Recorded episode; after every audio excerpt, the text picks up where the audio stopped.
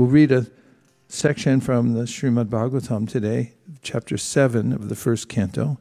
The son of Drona punished. At text number one, we have Shaunaka Rishi. And Shaunaka is the elder amongst the sages who's speaking on their behalf.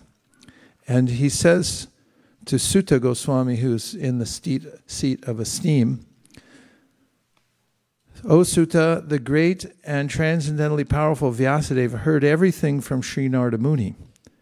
So after Narada's departure, what did Vyasadeva do? Purport In this chapter, the clue for describing Srimad Bhagavatam is picked up as Maharaj Parikshit is miraculously saved in the womb of his mother. This was caused by Droni, Ashwatthama, Acharya Drona's son, who killed the five sons of Draupadi while they were asleep, for which he was punished by Arjuna. Before commencing the great epic Srimad Bhagavatam, Sri Vyasadeva realized the whole truth by trance in devotion.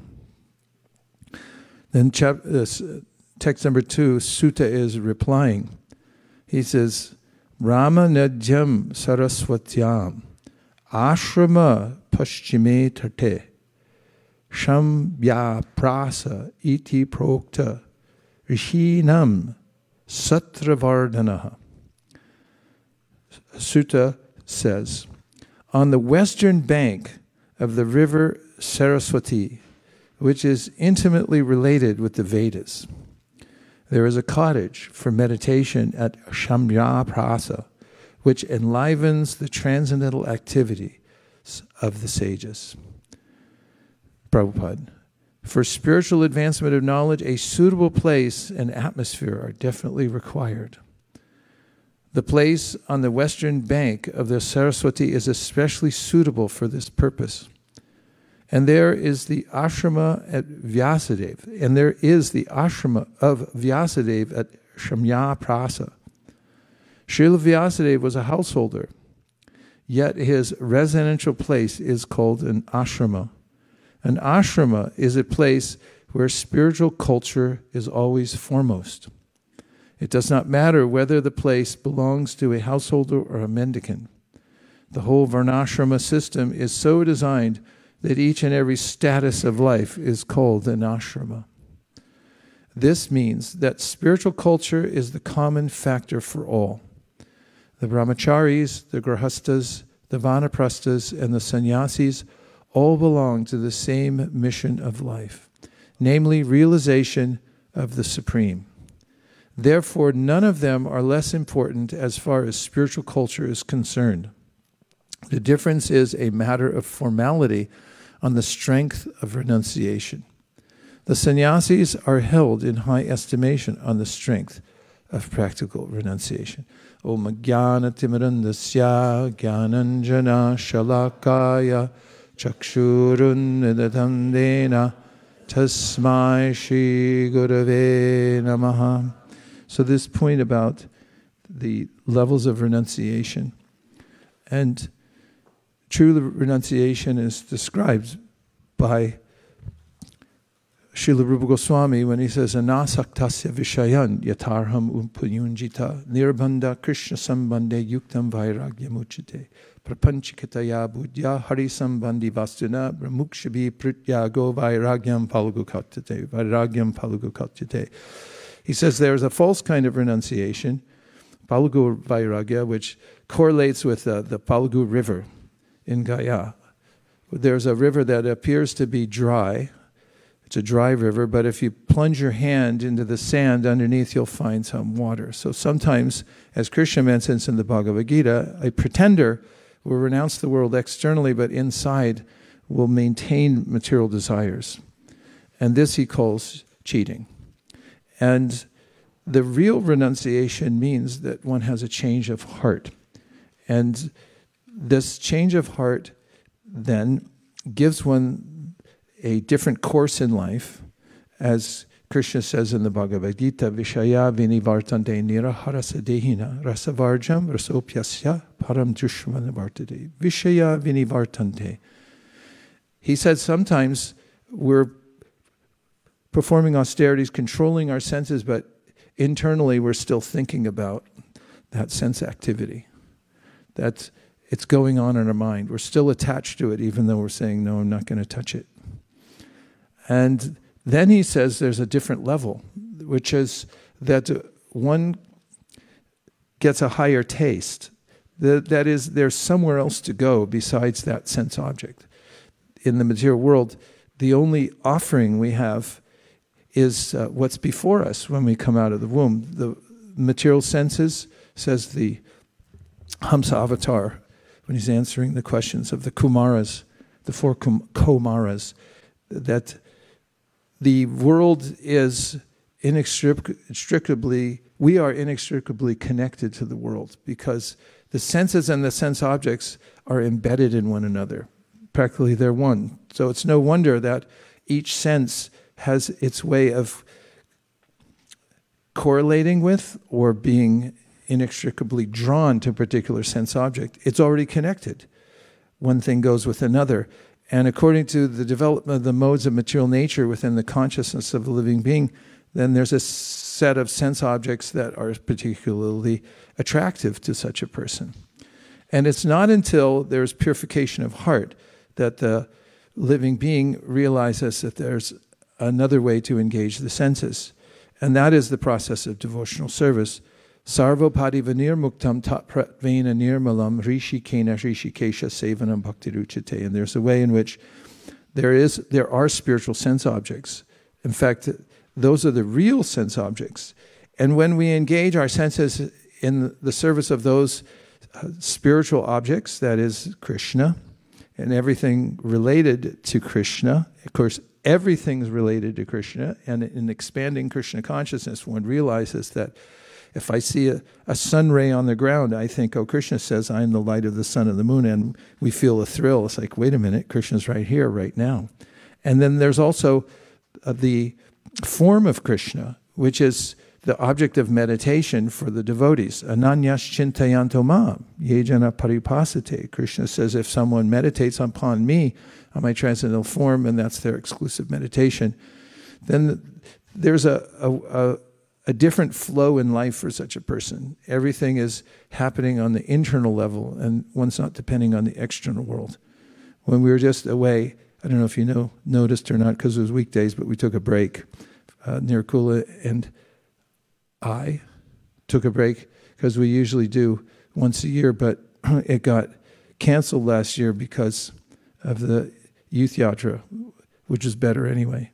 But we still needed a break, at least four or five days where we could walk in nature and just be uh, in a discussion about the, what's most important in life and so forth. Helps to slow down for a few days, right? Say yes. yes. Yeah, you got to slow down. Krishna mentions it in the sixth chapter of the Bhagavad Gita that you have to recreate. And by the way, we need more air in here if you could get a cross ventilation, we'll immediately notice how our brains become 62% more efficient. And so I was watching in the, from the place we were, there was a window and I could watch, there were a lot of animals because we were in a very na- natural area. And some of them were rabbits, little bunnies actually, kind of cute. Krishna's got a sense of humor. He gets these long ears and a little, little button tail. They look so cute. They'll probably bite you though. And they're out there hopping around. And uh, what are you guys eating? like, it's a. I was thinking for all the deer and the bunnies and everybody else, we saw the cows there. The whole world is an open salad bar. It's like you come out, it's like salad bar. Help yourself, all you can eat. and I was thinking how Krishna is so kind. He makes available to everybody all these amenities. They're naturally there.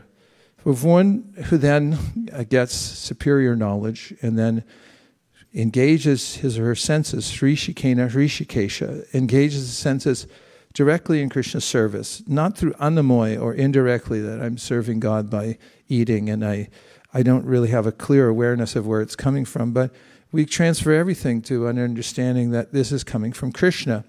And then there's a way that we develop gratitude and then we want to offer service. So sarvo padimanir muktan tapratvena nirmalam rishikena rishikesha sevanam When the seva mood awakens that I want to do something, this is the eternal dharma of the soul. And when that happens, then there's a higher taste.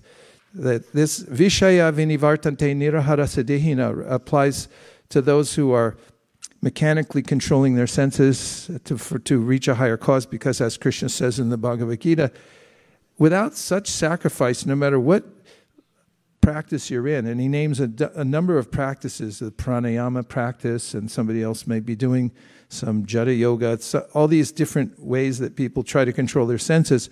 Where are you going to find any any benefit in life without doing some sacrifice? And when one comes to the point of, of bhakti, Vasudeva Sarvamiti, then wants to offer service to Krishna, then one starts to awaken a higher purpose in life and a taste that is beyond the, uh, the compulsion of the senses to engage with their objects. We transfer our attachment from serving the senses mechanically because we're forced by material nature, maya jakshena prakriti sutesa characharam, or prakrite guna, uh, prakrite gunakarmani. What did I say wrong? Prakrite kriyamanani gunai karmani sarvasha. It's a, there's a, a natural course in the material world. We don't question it until we do. And then when we do, then we're restraining. But then, sevanam bhakti ruchate, once we enter into this mood of seva, out of gratitude to Krishna, and we begin serving him and his senses, because he's Rishikesha, he's the master of our senses, the origin of our senses, then uh, param drishva nivartate, we get a higher taste. And this is renunciation. Renunciation doesn't mean simply to eschew the material sense objects Eschew doesn't mean to chew them, it means to give them up, to stand back from them. You can look up the word, please, from our research department, eschew. And then we have this turiya. Turiya means the fourth dimension. We go past the three dimensions of the material world and we enter into the level of Vasudev, where Krishna uh, lives, where we can see Krishna directly, we can see his senses, we can see his form we can hear the transcendental vibration from the spiritual world, all that becomes clear to us. Then there's a natural way in which we're already transferred out of the material sense gratification, and all of the interaction we have with our senses and the world goes on as if in an, an official way. This was mentioned by, about Sri Chaitanya Mahaprabhu when he was hearing from Swarup Damodar and Ramananda Roy. He went on with his daily activities, which would be bathing, doing ablutions, and then doing his Sandhya Vandanas and the different ways you have to eat and interact with the world. But Chaitanya Mahaprabhu, Kaviraj Goswami said he did it officially. It was only going on. Naiva kinchit karumiti yuktam manita tatvavit pashyan shrinvan spashan jigran ashnan gachan shapan shvasan pralapan vishrinan grinan unmishan nimishan napi indriyan indriyarteshu vartanta iti daryan. I love saying that verse, sorry. And this means that the, the person who's already param drishva nivartate, tasting something better by engaging in service to Krishna, the Supreme, then all the other activities of the senses, they're all official. Just watching them go on. I have nothing to do with this. This is not my realm. I'm in a different realm now. This constitutes real renunci- renunciation. What's more, there's a way in which the devotee sees then everything as an opportunity to serve Krishna. Previously, the conditioned soul would see everything as an opportunity for sense gratification. How's this going to fortify my position here in the material world, save me from death, or how's it going to give me status according to my material body, my name, my fame, and reputation, and so forth. But then one who's truly renounced is then interested only in increasing Krishna's fame and engaging in Krishna's service. And then one is known to be truly renounced. So all the ashramas are meant to reconnect ourselves with Krishna as mentioned, uh, Mukhabahuru Parebhya Purushashyashramastrahai Chatvaro Jagnire Varna Gunar Vipradayo Pratak. And that is the whole uh, system for human beings who are conditioned in the material world. of four varnas and ashrams is created from the various parts of the body of the Supreme Personality of Godhead. And in the next verse, it is said that if one engages in varnashrama but neglects one's connection and service to the Supreme Personality of Godhead, such so called varnashrama is useless. It's simply going through the motions, and actually it's offensive because you're not offering everything to Krishna.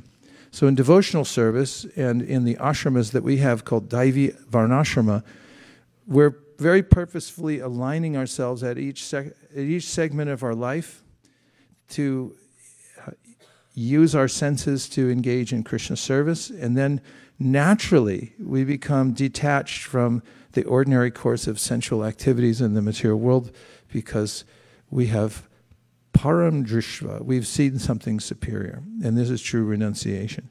One other point about this uh, ashrama system, and we talk about sannyas.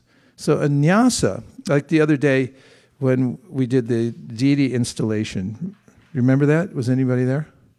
Yes, two people. So then at the end, uh, uh, Suryakund Prabhu did a nyasa ceremony where you touch the different limbs of the, of the deity, the heart of the deity, and you say a mantra. And so this is called nyasa. And how many of you today have performed a nyasa? Everyone with tilak on should raise their hand. Did you put tilak on today? Okay. Well, Tilak is a nyasa. Nyasa means where you place something. So, Om Keshavaya Namaha, Om Narayanaya Namaha, Om Madhavayanam, Om Govinayanam, Vishnuvayanam, Madhusudan Trivikram, Vamanaya Shridharaya, Hrishikeshanam, Padmanamaya, Damodarayanam, Vasudevaya Namaha. Right? You're placing a mantra, a different pl- place of the body, and you're marking it with sacred tilak. Yes? So this is called a nyasa. So sang means everything. Nyasa means where you place something, where it's properly placed. So Om Keshavaya goes here, right? Correct. So Om Keshavaya, Om Narayanayana, Om Madhavayanam, Om Govinam. We know where everything goes, where all the mantras go. So sannyas, a sannyasi, means one who knows where everything goes. Where does that thing go? That goes to Krishna. What do, what do we do with this? We give it to Krishna. We give it to Krishna. Everything gets placed in its proper, uh, in proper order in relationship to Krishna. This is called anasaktasya vishayan yatarhamupayunjita. Such a person knows how to put everything into Krishna's service. So whatever ashrama one's in, one should be sannyas. One should know how to place everything properly. When you set up your house, if you're a householder means you hold a house, you got the papers, right? And then say, yeah, this is my house for now. Uh, then uh, what do you do with your house? You put everything in the right order. Kitchen is meant to be uh, a place where you cook for Krishna, right? And then your altar, you have an altar in your house? Of course. That's the first thing when you're buying a house, like, where's the temple room going to be? You look for everything, you put it in its place. Then everything you do throughout the day, it's as an offering to Krishna. Everything's put in its proper place. Next verse is number three. Tasmin swa ashrame vyaso badaris shandamandite asino pa upashrishya asino pa upashrishya panida manak soyam. In that place, please meditate on this. This is a beautiful scene where Srila Vyasadeva has received instruction from his guru, who is Narada Muni, and it's in the previous chapters, right? And he, he told him, go back, get a little deeper, a lot deeper, and see this through samadhi, see the pastimes of the Lord. So he's gone back to his ashrama, which has a specific feature, and that is that it's beyond the modes of nature. That's a nice ashrama to have. And he's he's uh, gone to that place. So it says, in that place, Srila Vyasadeva, in his own ashrama, you should have your own ashrama, which is surrounded by berry trees. That's why I like berries.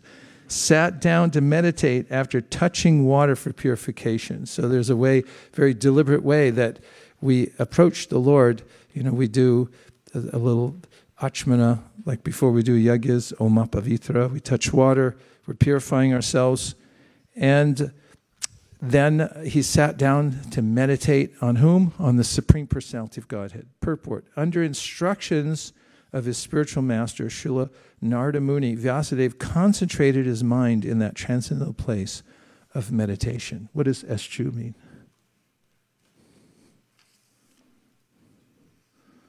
To what? To release? Eschew. It means to refuse. Say how it's uh, pronounced there. Eschew. Eschew. Um, it's a verb. It's spelled E S chew. So. E S chew. to refuse. How to Give Up the World by the author E S Chew. okay. To refuse to use or participate in, stand aloof from, shun, or avoid. It comes from Old French eschever, which means to shun, eschew, avoid, or dispense with. And it comes from the German word schuhen, which means to fear, shun, or shrink from. Nice, huh? Not bad anyway. Eschew. Thank you. Bhakti yogena manasi samyak pranihite male apashyat purusham purnam mayam cha tad apashrayam. So if there's ever any ever any time you were going to lean in and listen to something really carefully, this is it. Ready? Okay. 2%. Perfect vision of the absolute truth. Thus he fixed his mind, perfectly engaging it by linking it in devotional service, bhakti yoga, without any tinge of materialism. And thus he saw the absolute personality of God along with his external energy which was under full control. Bhakti means devotional service, yogena, by the process of linking up. Manasi, upon the mind, samyak, perfectly, pranihite, engaged and fixed upon, amale, without any matter. Apashyat, saw, purusham, the personality of Godhead, purnam, absolute, mayam, energy, cha, also tat, his, apashrayam, under full control. Purport Perfect vision of the absolute truth is possible only by the linking process of devotional service. This is also confirmed in the Bhagavad Gita.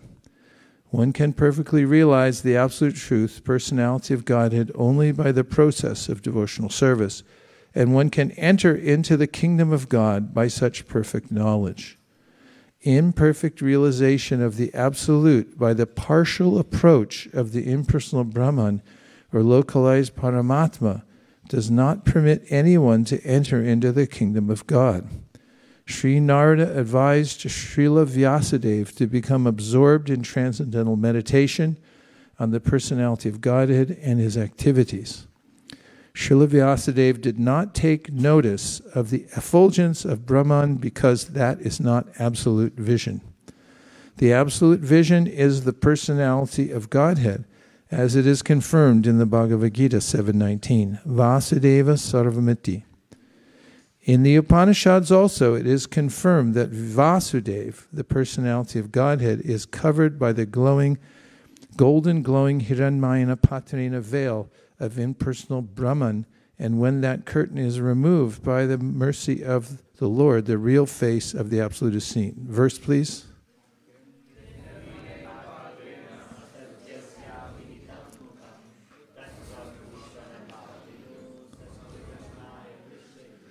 Someone give the translation as best they can from memory. We'll need microphones all over this whole room in the next half hour. This verse talks about how Krishna or the Lord has a face, and that face is covered by um, dazzling effulgence. So the verse says, "Please remove this um, effulgence that is, and show us really your, your face." Thank you. The absolute is mentioned here as the Purusha or person. The absolute personality of Godhead is mentioned in so many Vedic literatures and in the Bhagavad Gita.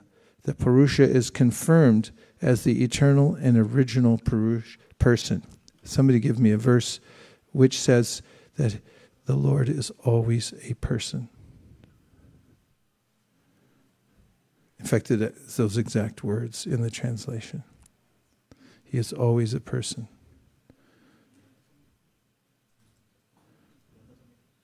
No, no, Bhagavad Gita. He's seen as smaller than, I'll give a hint. It's in the verse where it says he's smaller than the smallest, larger than the largest. He's a maintainer of everything. He is always a person.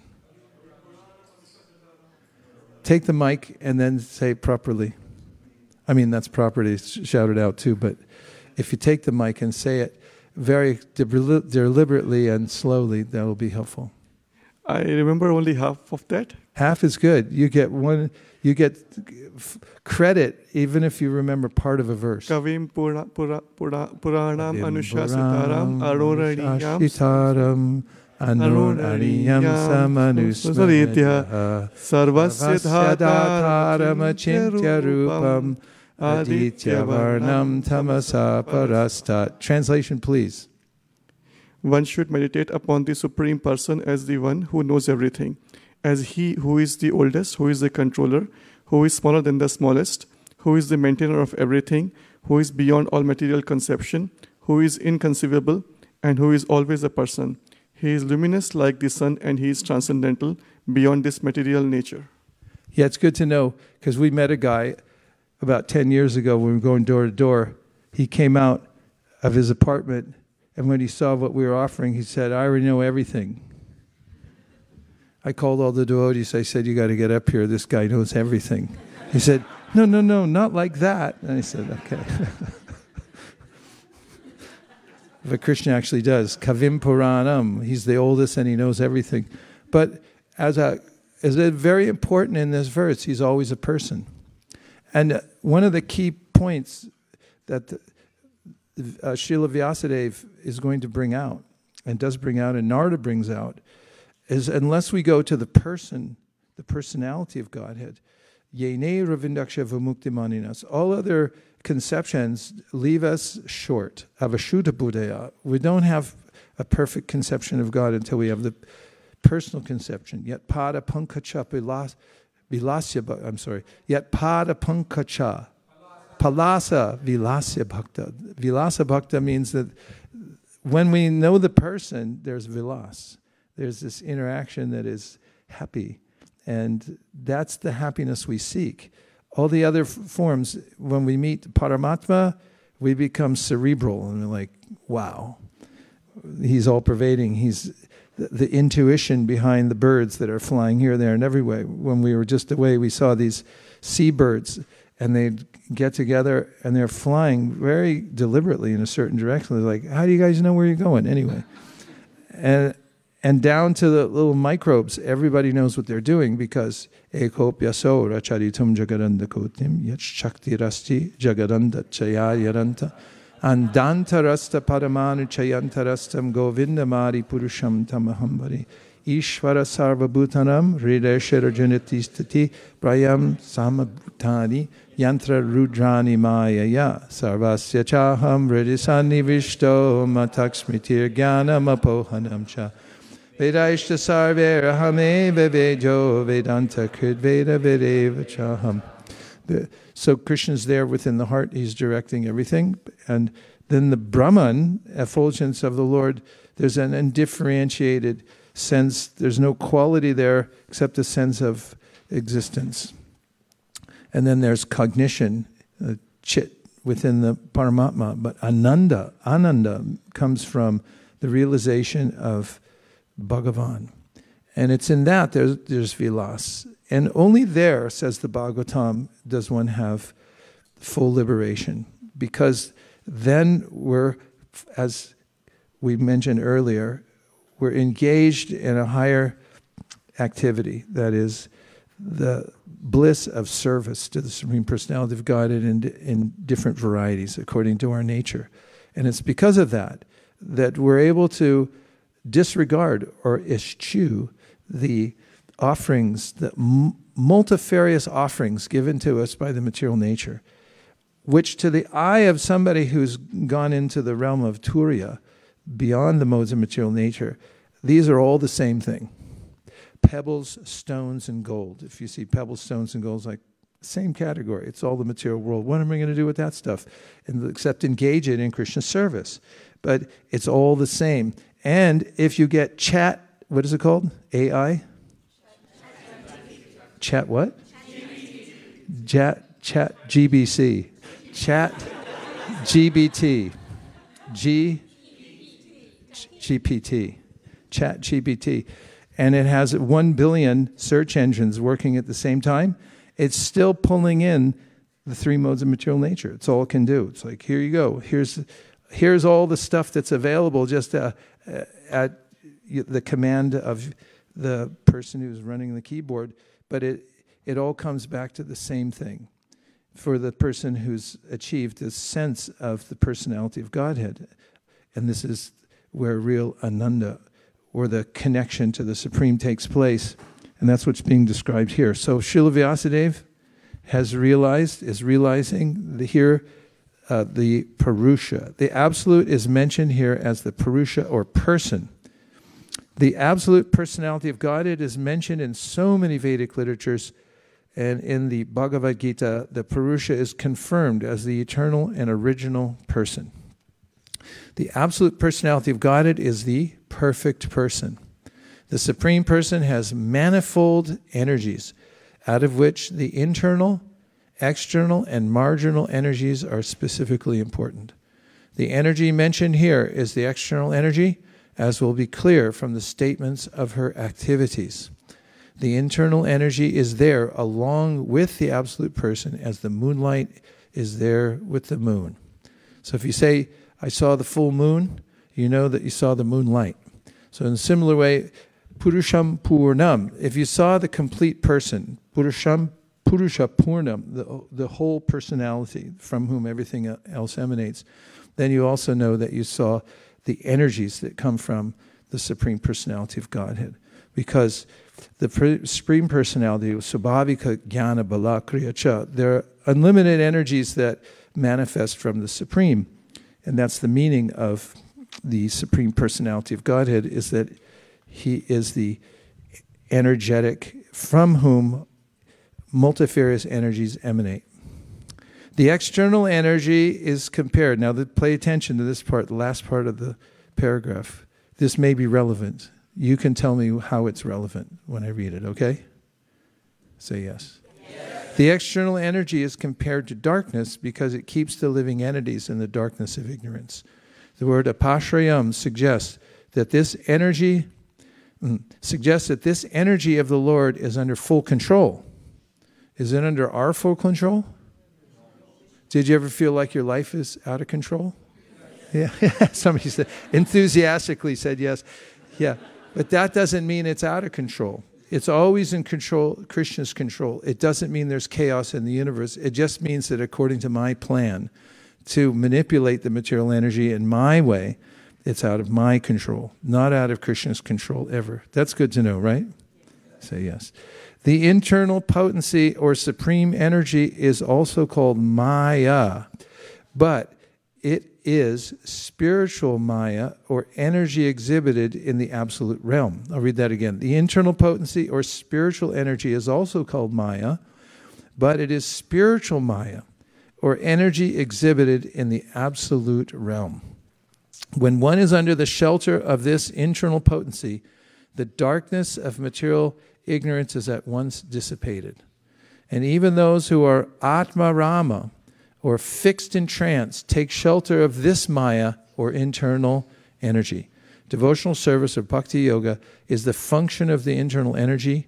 Thus, there is no place for the inferior energy or material energy, just as there is no place for darkness in the effulgence of spiritual light. Such internal energy is even superior to the spiritual bliss attainable in the conception of impersonal Brahman. It is stated in the Bhagavad Gita that the impersonal Brahman effulgence is also an emanation from the absolute personality of Godhead Sri Krishna. The Parama Purusha cannot be anyone except Sri Krishna himself, as will be explained in the later shlokas. So we'll just take a short um, time for some questions to make the conversation deeper. It's a weird way to say that, but or reflections. Yes, Yashoda Kripa. Hare Krishna. So, Maharaj, you started the uh, session with this idea of renunciation, and um, I was uh, remembering um, one lecture of Srila Prabhupada, where actually I could resonate the same idea with this topic, where he uh, refutes the very idea of renunciation, saying that for renouncing something, you must first own thing, own something. So, when we don't even own something, how can we even think of renouncing something?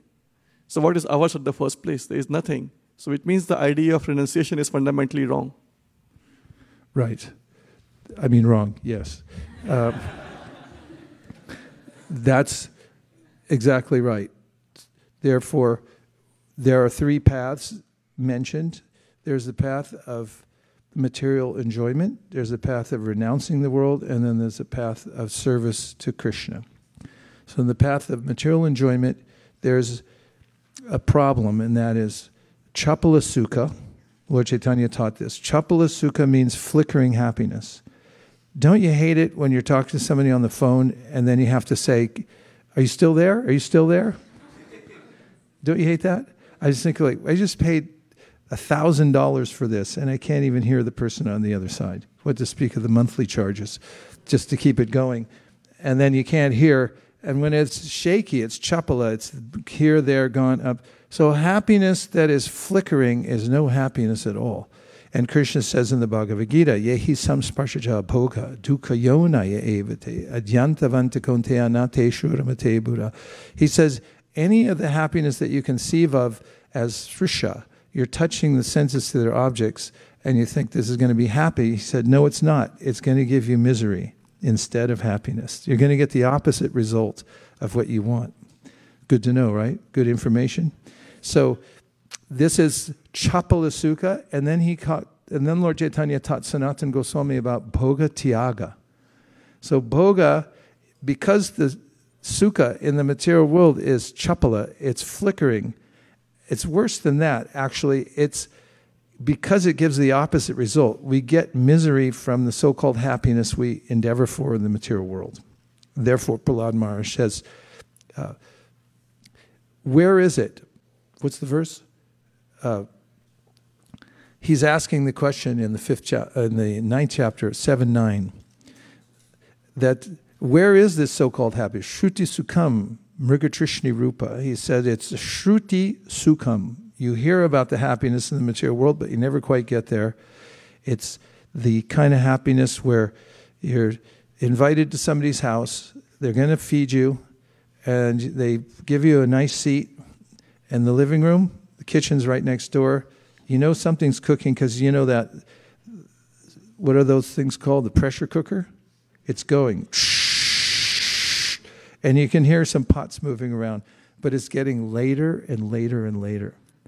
And they're still talking to you about their kids and yeah, the, the, the scores they got on their uh, SATs. And, you know, you're hungry and it's getting later and then they bring you a little of water, but just water. It doesn't have any glucose in it for your brain, uh, you know, so you can perk up. It's just flavored water with nothing in it, and you drink that, and you're thinking, "I'm so hungry. I'm so hungry. I wish they would stop talking and feed us," but they never do, and that's the material world. That uh, where, what's the first word? Kuta, kutra ashisha. Where is this benediction we're hearing about? Ashisha. It's a kutra. Where is it? Prahlad Maharaj is saying, he's a little boy, and he's saying, everyone's talking about the happiness you're going to get by working hard in the material world. And says, Kutra, where is it again? Could you tell where it is? Kutra saw some benediction you're hoping for?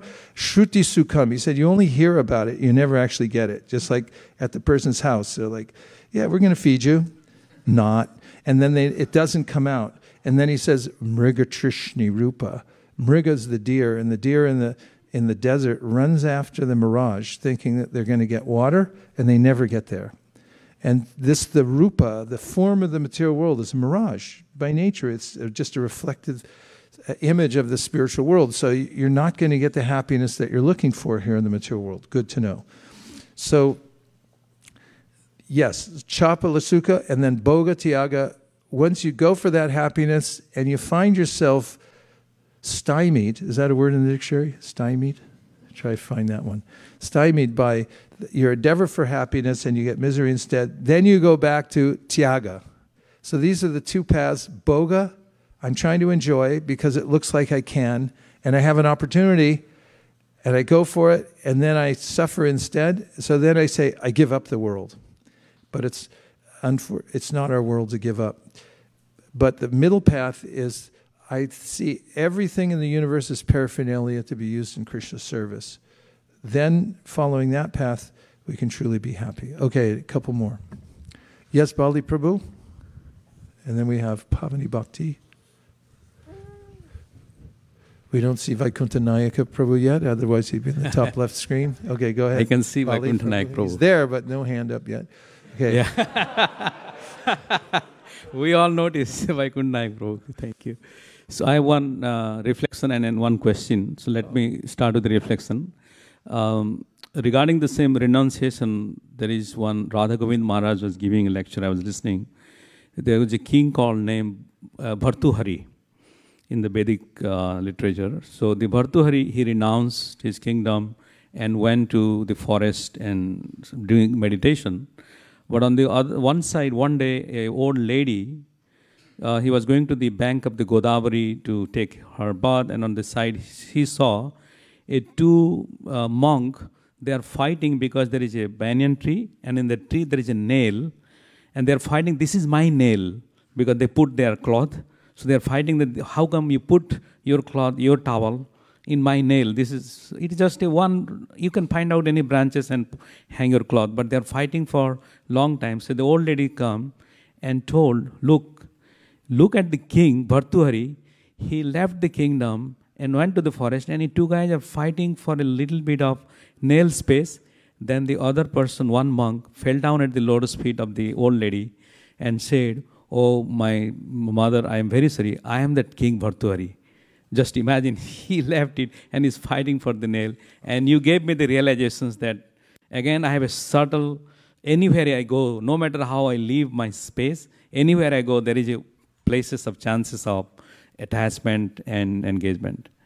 And my other question is uh, back to the Bhagavatam, the one you mentioned about Vyasadeva, why he realized the absolute personality of Godhead along with Maya, because it is said, when Chaitanya Mahaprabhu says, What is your realization? He said, My realization is see to see the Syamasundar form of the Lord, nothing else, not even 400 form, the Syamasundar form. But here Vyasadeva is Hiranmaya Patrena, that is removed, the effulgence is removed, but he should have seen the whole personality without Maya, but he is seeing along with the Maya. So how what is the meaning behind it? Could you explain? he's he's seeing the, the complete absolute truth, which includes, as the Vishnu Purana says, uh, Vishnu Shakti Para Prokta Kshetra Gyakya Tata Avidya Karma Sangyangya Tritiya Shakti Rishite. There's these three main categories in the complete conception of the absolute truth. There's the internal energy, the external energy, and the marginal energy. So in seeing, as he's going to be presenting to all of us the absolute truth, he's necessarily seeing these three energies. And it's very important to note that he sees Maya as being outside, that's number one, and also that she's a servant. She's a servant of the Lord. Similar to Bilva Mangal Thakur, when he mentions that those who are engaged in internal energy through the process of bhakti yoga note that Maya is there, but she's there as a servant. She's outside, and liberation is there, uh, dharma, artha, karma, moksha, all the different aspects of the Lord's energies, they're all outside waiting, like, how can I serve you? So in different places, the, the emphasis is there specifically on the, the vision of the devotee, and this is the complete vision to see that Krishna's there and his energies are there. It's one of the very specific and important aspects of this verse is to note that Krishna has energies. Because, of course, in other philosophies like Shankaracharya, the issue of the material world and Maya, this is one of the, the as you remember, Radhika Raman Prabhu, when he presented this point, uh, this, this, talk on the Tattva Sandarbha, he said uh, to the two big questions to answer are is God personal or impersonal? And then the second one is what to do about Maya. What to do about the material world. It's, it's a, a, a question which is in all theological circles called theodicy. So if God is all good and he's all powerful, then why is there evil in the world? And then the, the materialistic person who doesn't have this complete vision that there is the personality of God in, and his servant is Maya. How he's serving? He's serving by purifying the living entities so that they'll come back into the fold of the spiritual world. If they don't have that vision, then they say, well, God's just cruel. He must be a monster if he's all powerful, but he's not merciful because he's making us suffer. Or he's all merciful, but he's not all powerful. What could he do? But the idea of God is that he's the three O God. He's omniscient, omnipotent, and omnipotent. Uh, no, omniscient, omnipotent, and omnipotent, the three O God. So the three O God how can you then explain Maya or the or the material energy? And that has to be explained in the Srimad Bhagavatam so that we can understand what our relationship is with Maya and what God's relationship is uh, with Maya also.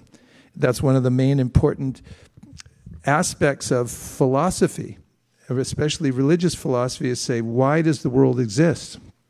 And what is God's part in it? And Krishna answers that in the Bhagavad Gita, and it's very well answered in the Bhagavatam also. And this is the introduction to that point. This is the jumping off point. These verses specifically uh, are important, as Srivas Pandit Prabhu pointed out when Radhika gave this class, and he was asking for where in the Bhagavatam should we look for points, and Srivas said, "Yeah, look, look right in these verses." Right?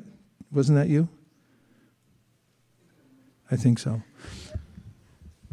Okay, a couple more questions. Yes, Kennedy.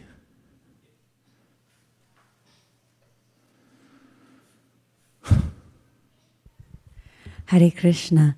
Uh, I just had a quick uh, reflection, which was nothing in this world is free except for Krishna's causeless mercy. Everything else comes at a cost, which is repeated birth and death. And so long as we remain in that duality, we're only ever running in circles. Yeah, good points. Summarized as if all else fails, and it will, chant Hare Krishna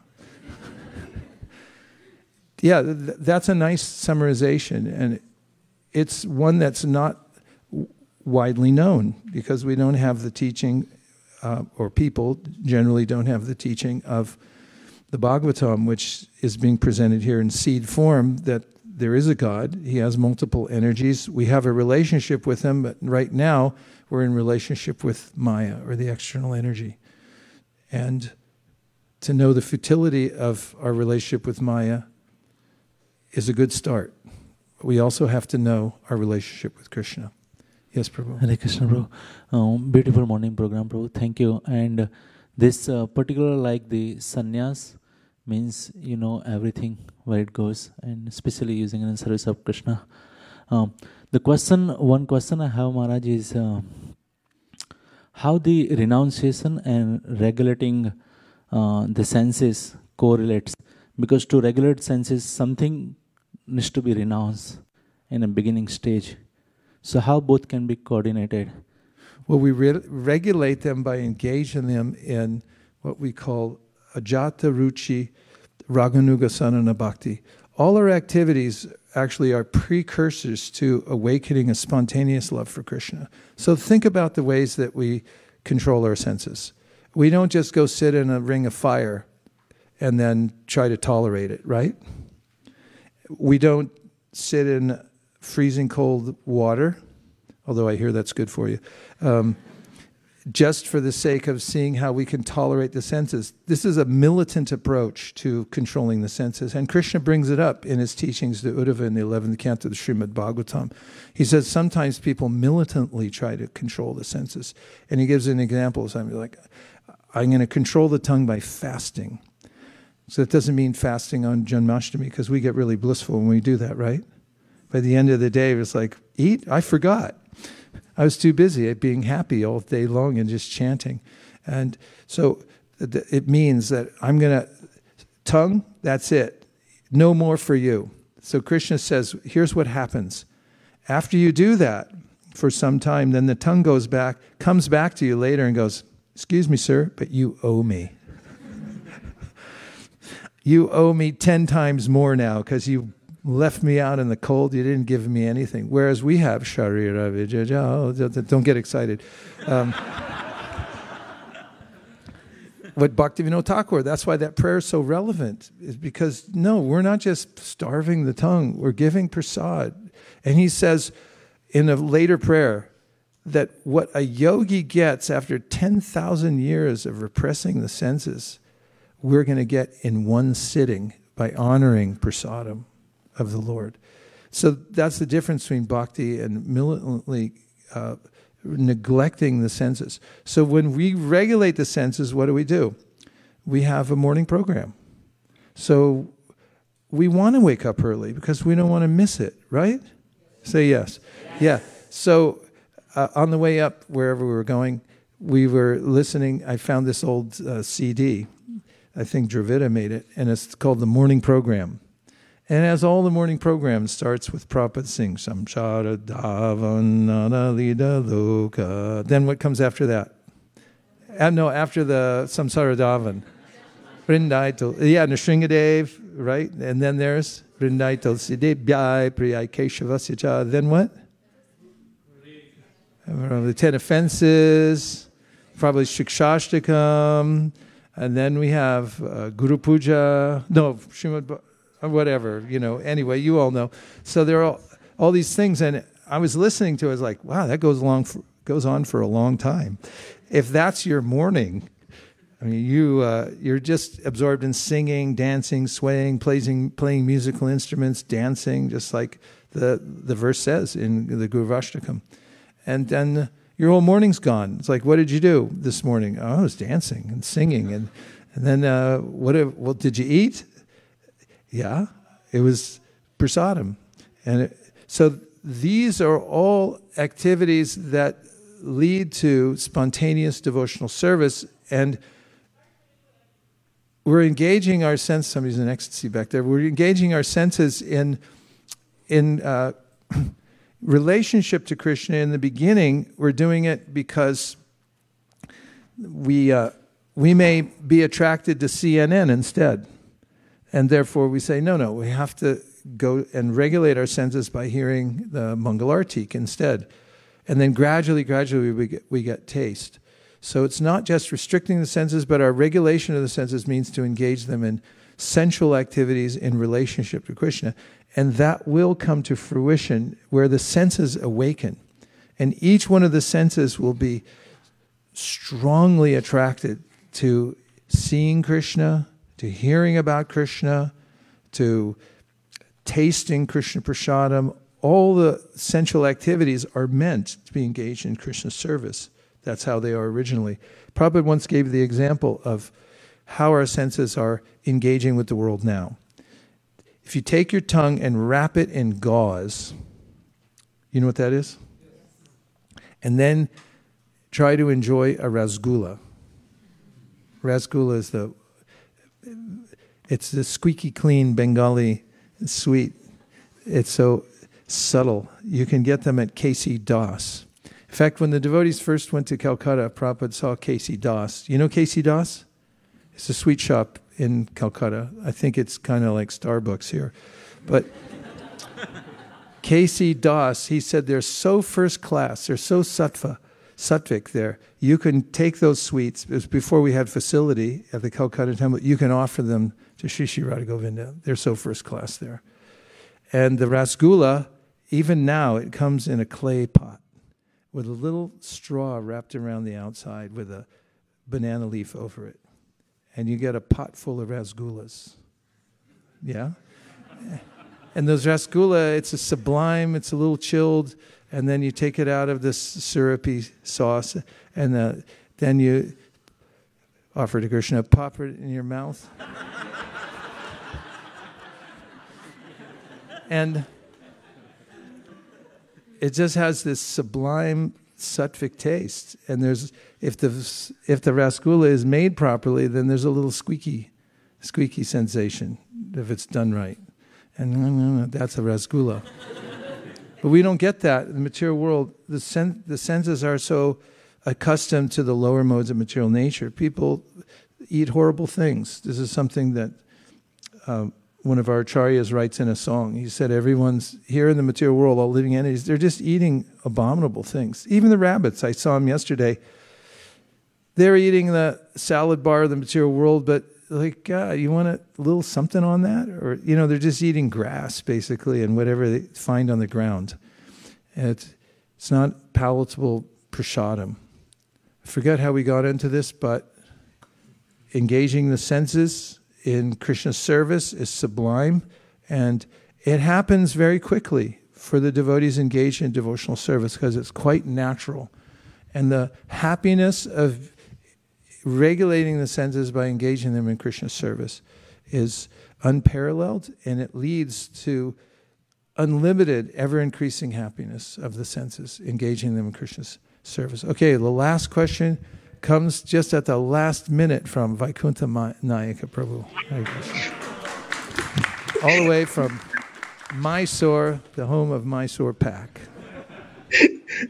Dandavat Pranam Guru Maharaj, Dandavat to all the devotees so for so nicely encouraging me. I just had a reflection about the Bhoga and the Tyaga, the chakra that you mentioned.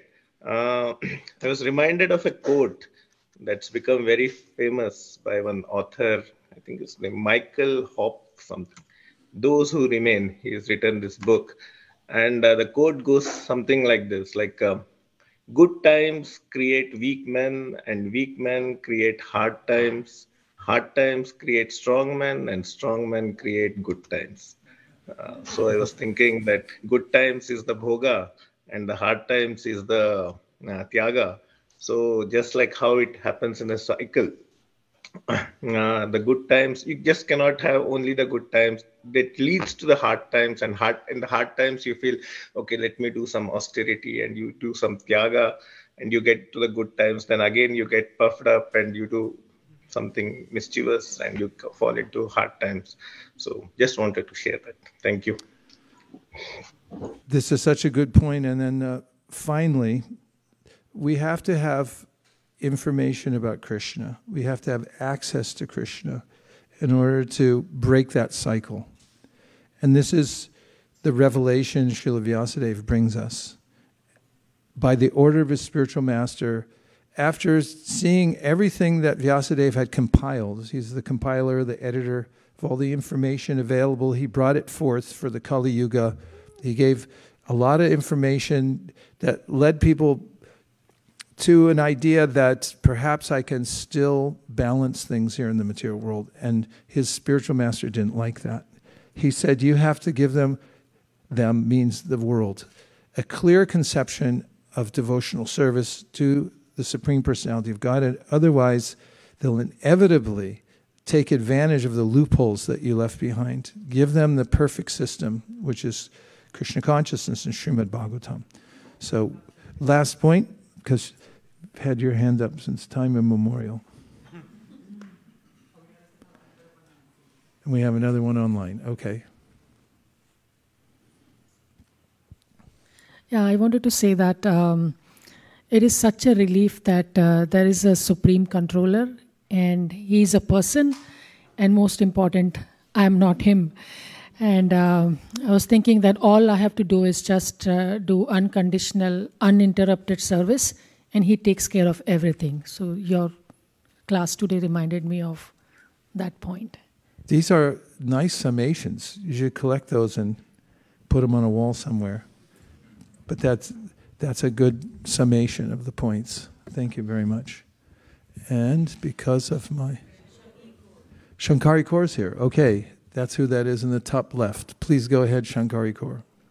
Hare Krishna Guru Maharaj. Uh, just a very uh, quick reflection. You just mentioned about KC Das, and that's very close to my house where I stay in Kolkata. So before coming to Krishna consciousness, we would look at KC Das, oh, tin of rasgullas.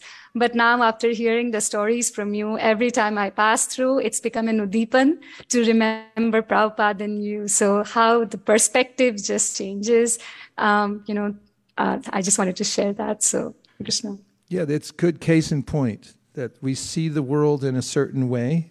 We're in the same world when we come to Krishna consciousness, but we adjust the way we see it. Instead of seeing it as a place, how can I enjoy it? And really, how many rasgullas can to eat.